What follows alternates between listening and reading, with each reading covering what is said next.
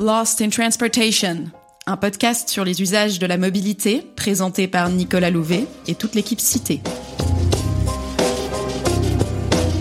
Se déplacer, c'est réaliser des activités, parcourir des quartiers, rencontrer des gens, se dépenser ou se reposer, s'énerver ou se détendre. La mobilité donne vie à nos villes. Pourquoi et comment se déplace-t-on? Comment les pratiques de mobilité changent-elles avec la ville et la ville avec les nouvelles mobilités? C'est ce dont nous discuterons dans Lost in Transportation, le podcast cité qui parle des usages pour comprendre la pratique et la fabrique des territoires.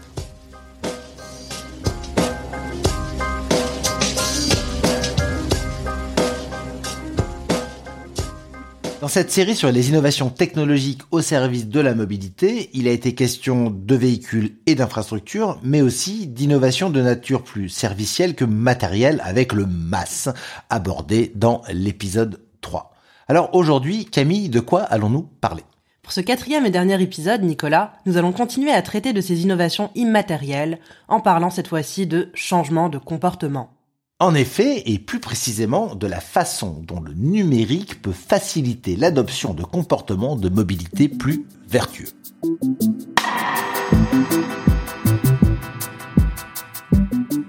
Vous l'aurez compris, l'un des grands objectifs des politiques publiques en matière de mobilité, c'est de faire en sorte que cette mobilité soit plus vertueuse, notamment dans une optique de réduction des émissions de gaz à effet de serre. On peut ajouter à cela les questions de partage de la voirie et d'apaisement de l'espace urbain, ou encore de santé publique. Pour influer sur les pratiques de mobilité, différentes options s'offrent aux acteurs publics. On peut tout d'abord aménager des infrastructures de transport, comme une nouvelle ligne de métro ou une piste cyclable, afin que les citadins utilisent les transports en commun ou fassent du vélo. Au-delà des infrastructures, on peut aussi mettre en place des politiques coercitives en interdisant certains comportements, par exemple interdire les véhicules les plus polluants dans certaines zones, comme nous l'avons vu dans notre épisode sur les zones à faible émission dites ZFE. À l'inverse, il est possible d'encourager l'adoption de certains comportements via des incitations financières ou des campagnes de communication et de sensibilisation. Des programmes dits de changement de comportement volontaire ou d'accompagnement au changement de comportement s'inscrivent dans cette logique. Ils visent à faire évoluer les habitudes des participants afin qu'ils adoptent durablement des pratiques considérées comme souhaitables. Aux côtés de politiques telles que l'aménagement d'infrastructures ou la mise en place d'interdictions ou de limitations, l'accompagnement au changement de comportement constitue ainsi l'une des solutions pour favoriser une mobilité plus vertueuse. Cet accompagnement peut exister sous une forme humanisée, dispensée par exemple par des conseillers, mais le développement des technologies numériques a ouvert de nouvelles perspectives. Dans cet épisode, nous allons donc voir comment le numérique peut être mis au service du changement de comportement pour une mobilité plus durable.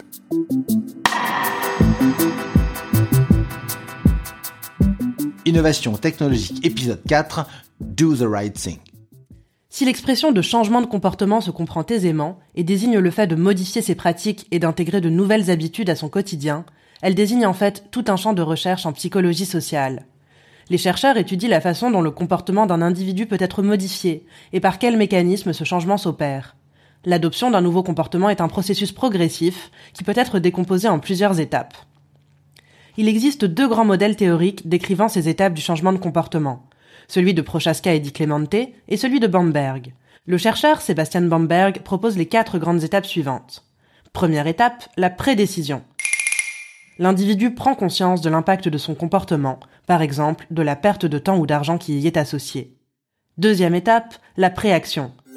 Suite à cette prise de conscience, l'individu développe une intention de changement. Troisième étape, l'action. L'individu met en œuvre une stratégie pour effectivement changer son comportement. Et enfin, quatrième et dernière étape, la post-action. Une fois le nouveau comportement adopté, il s'agit de conserver cette habitude sur la durée même s'il peut exister des rechutes qui font en quelque sorte revenir l'individu à la case départ. Ces quatre étapes, c'est la théorie sur laquelle s'appuient des programmes spécifiquement conçus pour modifier les comportements individuels dans le but de favoriser des pratiques plus vertueuses à la fois pour l'environnement et pour la société. Ces programmes dits d'accompagnement au changement de comportement ont initialement été développés dans le domaine de la santé publique. Et l'un des plus connus est Tabac Info Service, qui accompagne les fumeurs dans leur sevrage tabagique. Au-delà de la santé, il existe aussi des programmes portant sur une variété de thématiques. La consommation d'énergie, le tri des déchets, l'alimentation et bien sûr la mobilité. Le but de ces programmes est d'accompagner progressivement l'individu vers son objectif en s'appuyant sur les différentes étapes du changement de comportement. À chacune de ces étapes correspondent des enjeux bien spécifiques. Par exemple, en phase pré-décision, il faut fournir la bonne information à l'individu pour qu'il prenne conscience des impacts négatifs de son comportement. Saviez-vous qu'en prenant les transports en commun plutôt que votre voiture pour aller tous les jours au travail, vous économisiez 2300 kg de CO2 par an, 4800 euros et 460 minutes qui vous permettent aussi de vous détendre en écoutant tous les épisodes du podcast Lost in Transportation? En phase post-action, il faut motiver le participant pour qu'il ne relâche pas ses efforts et conserve le bon comportement sur la durée. Bravo, vous avez économisé 4800 euros. Continuez vos efforts. Pour cela, on peut mobiliser une variété d'outils et de techniques qui exploitent ce que l'on appelle des biais cognitifs. Les biais cognitifs désignent tout ce qui fait qu'une information n'est pas traitée de manière logique ou rationnelle. Cela peut donc influencer un individu en le poussant, comme à l'insu de son plein gré, à agir dans une certaine direction. Bien sûr, cela soulève la question du libre arbitre. Certains parlent de libertarian paternalism, que l'on hésite parfois à traduire par paternalisme libéral, libertaire ou libertarien. Mais c'est un autre débat qui risquerait de nous emmener bien loin. Je vous dirais juste que, pour Spinoza, la liberté consiste dans le fait que les hommes sont ignorants des causes par lesquelles ils sont déterminés.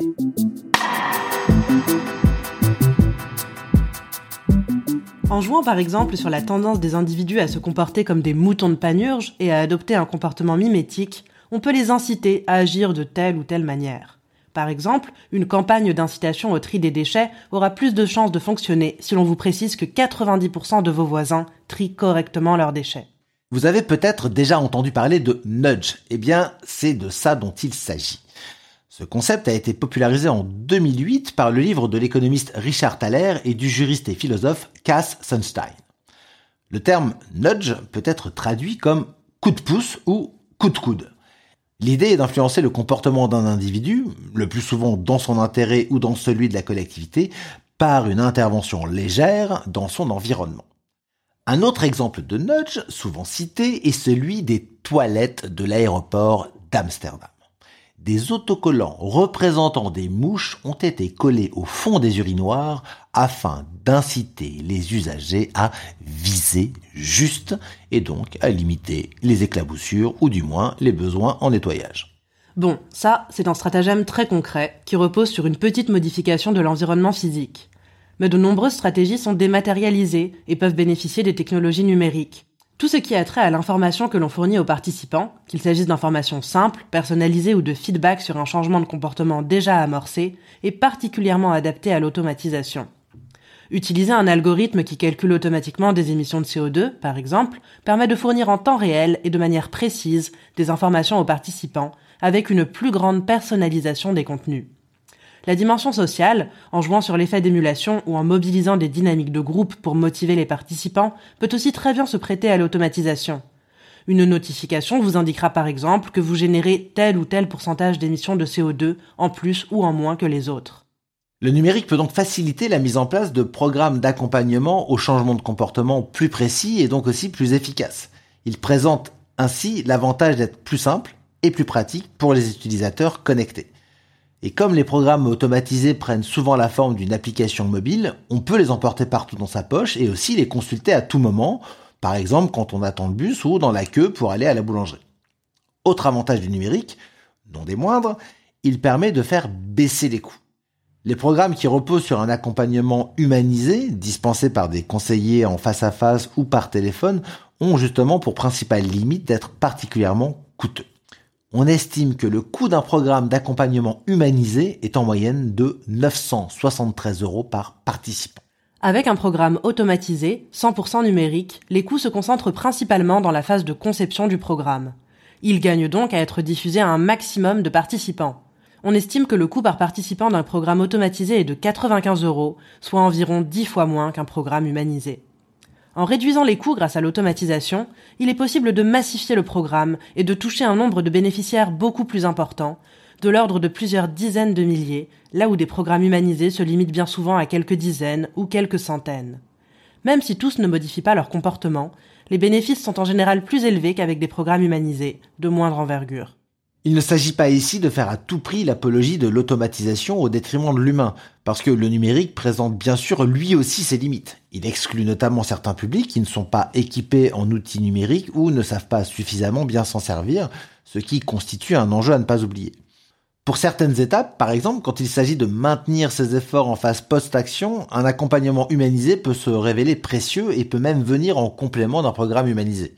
L'idée est en tout cas de tirer profit des possibilités offertes par les innovations technologiques en optimisant ce qui peut l'être en matière d'accompagnement au changement de comportement.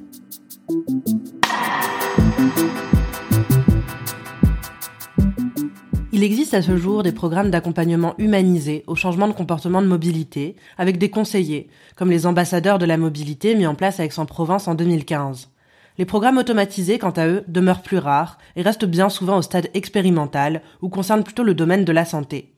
Face à ce constat, Cité Bureau de Recherche a développé le programme d'accompagnement au changement de comportement de mobilité entièrement automatisé, baptisé Active. Ce drôle d'acronyme signifie accompagnement au changement de comportement individuel volontaire. Active se présente sous la forme d'une application mobile et cible les actifs se rendant sur leur lieu de travail seuls dans leur voiture. Du fait de la fréquence quasi quotidienne des déplacements domicile-travail, l'impact du choix modal pour ce motif se trouve démultiplié. Le but est d'inciter les participants à adopter des solutions alternatives et moins polluantes comme le vélo, les transports en commun ou encore le covoiturage. Active s'appuie sur les quatre étapes du modèle théorique du changement de comportement afin de proposer des messages adaptés au parcours de l'utilisateur sous la forme de notifications. L'utilisateur est invité à se fixer un objectif, par exemple se rendre au travail à vélo deux fois par semaine, ainsi qu'une date pour le réaliser. L'application présente aussi un haut degré de personnalisation, en calculant avec précision la quantité d'émissions de CO2 évitées en changeant ses habitudes, mais aussi le temps gagné ou l'argent économisé. Grâce à cela, les participants peuvent prendre conscience des bénéfices concrets qu'un report modal entraînerait, mais aussi constater leur progression une fois le changement engagé. Active comporte aussi un calculateur d'itinéraire qui indique pour n'importe quel trajet recherché les différentes options possibles et le temps, le coût monétaire et les émissions de CO2 qui y sont associées et cela de manière très précise et personnalisée puisque l'application prend en compte le type de motorisation et la consommation du véhicule de chaque participant. Pour l'utilisateur, l'application offre donc un service d'accompagnement à la mobilité et pour la collectivité, Active propose un outil de suivi et de management de la mobilité sur son territoire grâce à un tableau de bord récapitulant les résultats et les évolutions dans le comportement de ses habitants. Et on vous rassure, c'est loin d'être Big Brother, puisque les informations sont présentées uniquement sous forme agrégé et qu'Active est conforme au RGPD. Voilà pour cette plongée dans l'univers des innovations et la façon dont elles peuvent révolutionner le domaine de la mobilité. Nous avons choisi de développer quatre grands types d'innovations en matière de mobilité, mais bien sûr, il en existe d'autres et la liste va immanquablement s'allonger. Dans la prochaine série de Lost in Transportation, nous vous parlerons toujours de mobilité, mais cette fois-ci de mobilité des professionnels, des taxis et VTC aux livreurs de repas.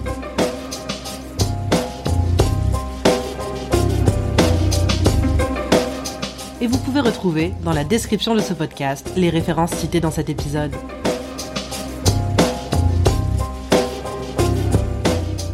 On se retrouve dans un mois pour un nouvel épisode de Lost in Transportation. D'ici là, n'hésitez pas à nous rendre visite sur notre blog. À bientôt!